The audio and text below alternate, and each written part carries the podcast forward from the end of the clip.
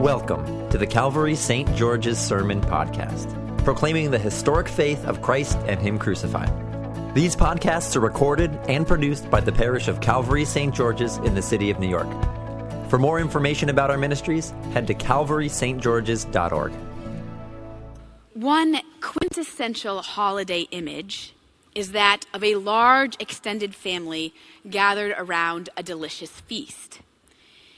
In the middle of the table, we see a heavily garnished turkey surrounded by lots of side dishes.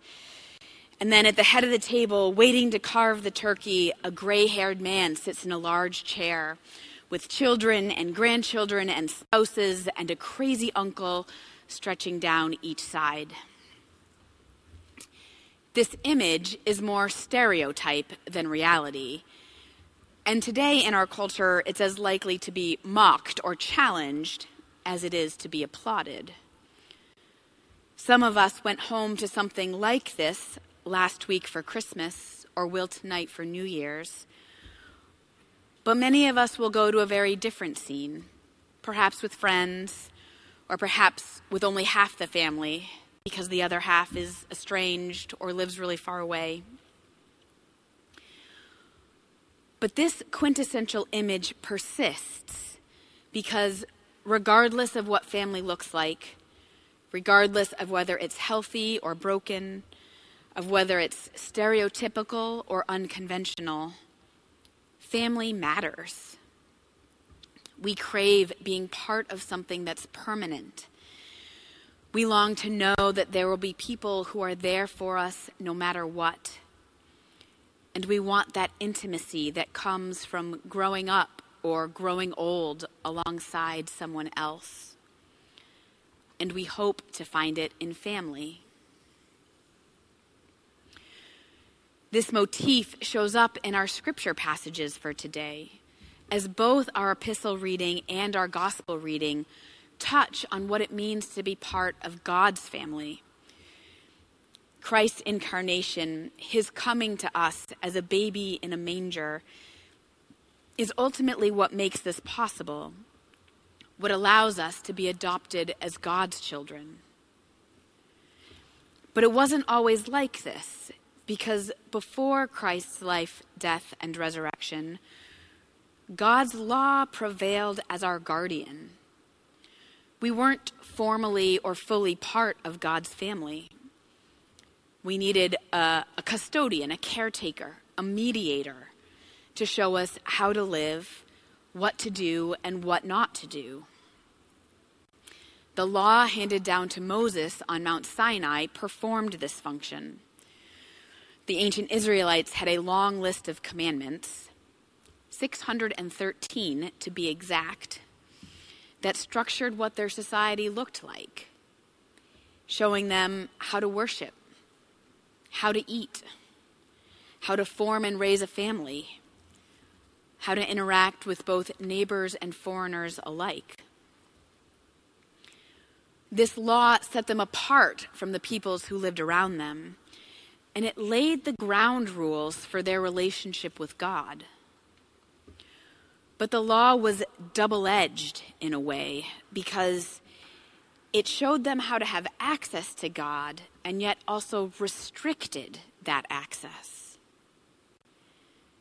They knew to worship, they knew to sing songs of praise, to bring sacrifices in the temple, and this gave them access to God. And yet, there was never a time when they followed God's law entirely. And so that law was always a barrier between them and God. And it's in Jesus Christ's incarnation that he would change all of that by fulfilling the law and thereby becoming Israel's direct access to God. And even better, all of humanity's direct access to God. This is what Paul is trying to hammer home to the Gentile Galatians in our epistle reading today. They've received the gospel from Paul and have met Christ on these terms as sons and daughters of God. They know what it is to be his children. And yet, now they are listening to people who would tell them that in order to know God, they need to follow Moses' law, the law that forms the basis of Israelite culture. And Paul wants them to see that rather than helping them grow closer to God, which was the original purpose of the law, following the law now threatens their very adoption as God's children. So, adoption in our society today is frequently, but not always, preceded by a period of foster care. In order for the foster care system to work and to be a safe place for foster children and their parents, there have to be a lot of rules. There are rules about where a foster family can live and how many foster children they can have. There are rules about travel and about visitation with birth family members. There are rules about what foster parents can and cannot post on social media. These rules, when they are correctly implemented, create safe living situations for children who need it. But when it comes time for a foster child to be adopted, all of those rules disappear. Now the child belongs permanently to the family, and they can interact with their new family in exactly the same way a birth child would, without restrictions, without the guardianship of the foster care system. They now have the direct access they need to be able to flourish in their loving, permanent home. This is what God does for us. And this is why Paul writes so urgently to the Galatians. Why would you go to the law when you have direct access to God? Why would you turn to the rules of the foster care system when you have a loving God, a loving Father who wants you to be his adopted child. Culturally, we are far removed from the Galatians, and we probably don't have anyone telling us that we have to be circumcised or eat kosher in order to know God better. But as Christians and as Episcopalians, we are really good at developing new rules to follow. Rules that we are sure will draw us closer to God and everybody else closer to God if they would just follow them too. We make up rules about who to vote for, what literature to read, what music to listen to, what clothes to wear, where to go to church. They are all well intentioned but they ultimately distract us from the beauty of what it means to be God's children, the beauty of what Christ has won for us in his death and resurrection. Once Jesus died and rose again for us, we no longer needed the law or any rules between us and God. We could be adopted directly into God's family fully forgiven and beloved children of God.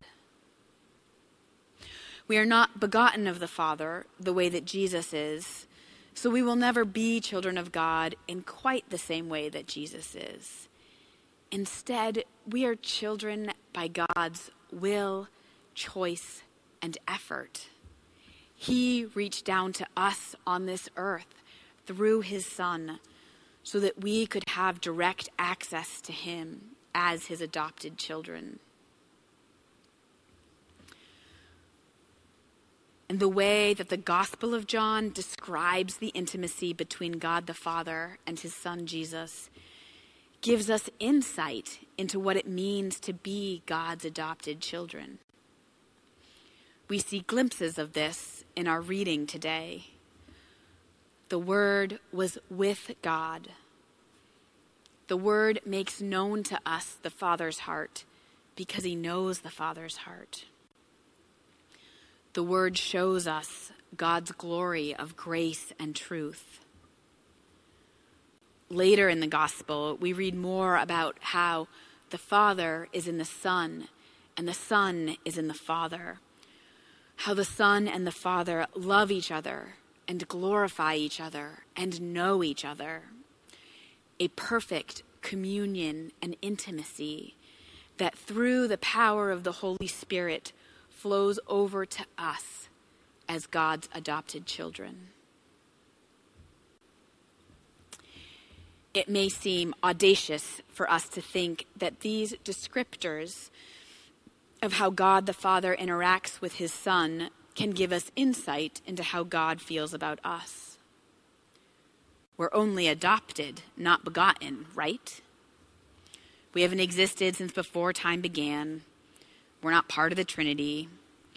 We didn't help create the world. But this is the incredible beauty of God's plan of salvation for us. The theologian and priest Sarah Coakley explains that this is why the familial relationship within the Trinity itself is so important. The fact that the Word of God is also the Son of God means that there is a place for us as God's children carved out within the Trinity. Our union with Christ and our adoption as God's children means that we have access to the Trinity in the very spot where Christ Himself has access. When Christ is united to the Father through the power of the Holy Spirit, we become united to the Father through the power of the Holy Spirit. The love that God has for Jesus comes to us too. The way that God knows Jesus, He knows us in that same way. Because we are forgiven through Jesus' death and resurrection, God invites us into intimate communion with Himself, where there are no laws, but only His glory, full of grace and truth. This is what it means to be adopted as God's children. This intimacy is why Christ came down to earth to his own earthly family over 2,000 years ago as a little baby in the manger. Our familial relationship with the Father is what he won for us through his sojourn on the earth. And as has been said before, he became what we are to make us what he is. No matter the state of our earthly family, our adopted Heavenly Father welcomes us home. Thanks be to God. Amen.